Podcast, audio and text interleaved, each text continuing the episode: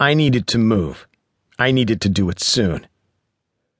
I was standing inside the doorway of an apartment building on Calle Alturas, just a few blocks from downtown San Jose, Costa Rica. It was an ideal location, but I knew my presence was going to start drawing attention any minute. Right now, the torrential downpour made it appear as if I were simply seeking shelter from the rain. However, such tropical afternoon showers usually gave way to sunny skies very rapidly in this part of the world. Once that happened, I would need to move quickly. I studied the house on the corner. Then I scanned my surroundings for a building public enough for me to monitor the residents from a distance. The overall construction of the house, with its concrete block walls and iron bars across the windows, appeared typical for the neighborhood. I could see nothing unusual about it. However, its innocuous look didn't mean anything. In fact, the normality of the place made it easy for me to believe it might be Ahmed Al-Amin's safe house in San Jose. On the other hand, I wasn't totally convinced Ahmed was even in Costa Rica in the first place. When I'd arrived at the CIA's operations center in Langley, Virginia, Douglas Carlton, my operations officer, had briefed me on the status of Ahmed Al-Amin, the Hezbollah assassin I was tracking. Afterward, I'd questioned one of the agency's logistics analysts on the authenticity of the San Jose address he'd given me. How can you be certain Ahmed is at this location? I asked him. Because we're getting pings from all the texting. I shook my head. I can't believe Ahmed is using an unencrypted cell phone. He's one of Hezbollah's top operatives, and if he's using his cell phone, he certainly knows our satellites can track him. Oh, it's not Ahmed who's doing the texting. It's the Venezuelan kid who's with him. Every night he sends a text message back to his girlfriend in Austin. Ahmed might not even know the guy is using his cell phone. Would Ahmed really be that oblivious to what his travel companion was doing? Somehow I doubted it, but I didn't argue with the impossibly young analyst.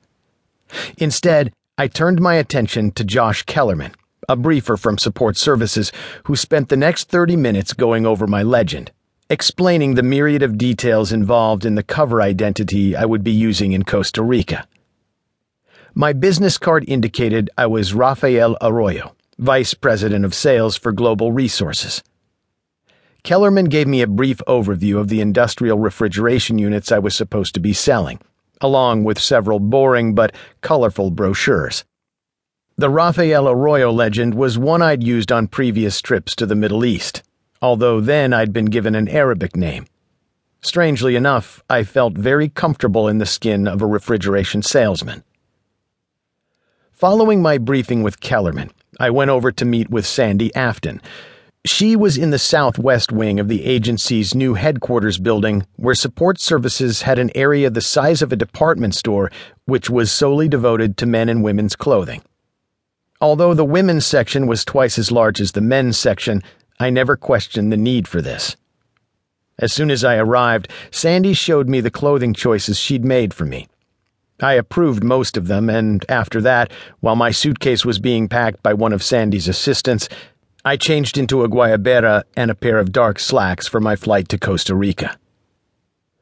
When I'd come out of the dressing room, looking like a refrigeration salesman, Sandy had deposited the clothes and shoes I'd just removed, along with my wallet and any other items identifying me as Titus Ray, inside a metal box about the size of a small footlocker.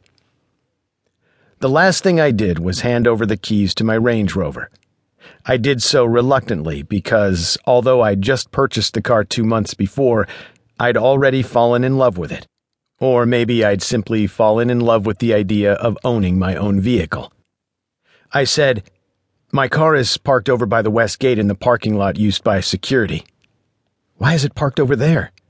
Because there's a handgun underneath the front seat, plus a spare in the glove compartment, and I have extra ammo clips in the side pocket of the duffel bag in the back.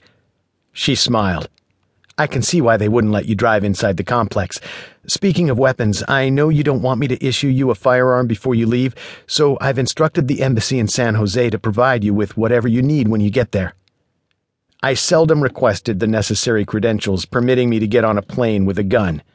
Doing so was too much of a hassle and only served to draw attention to me.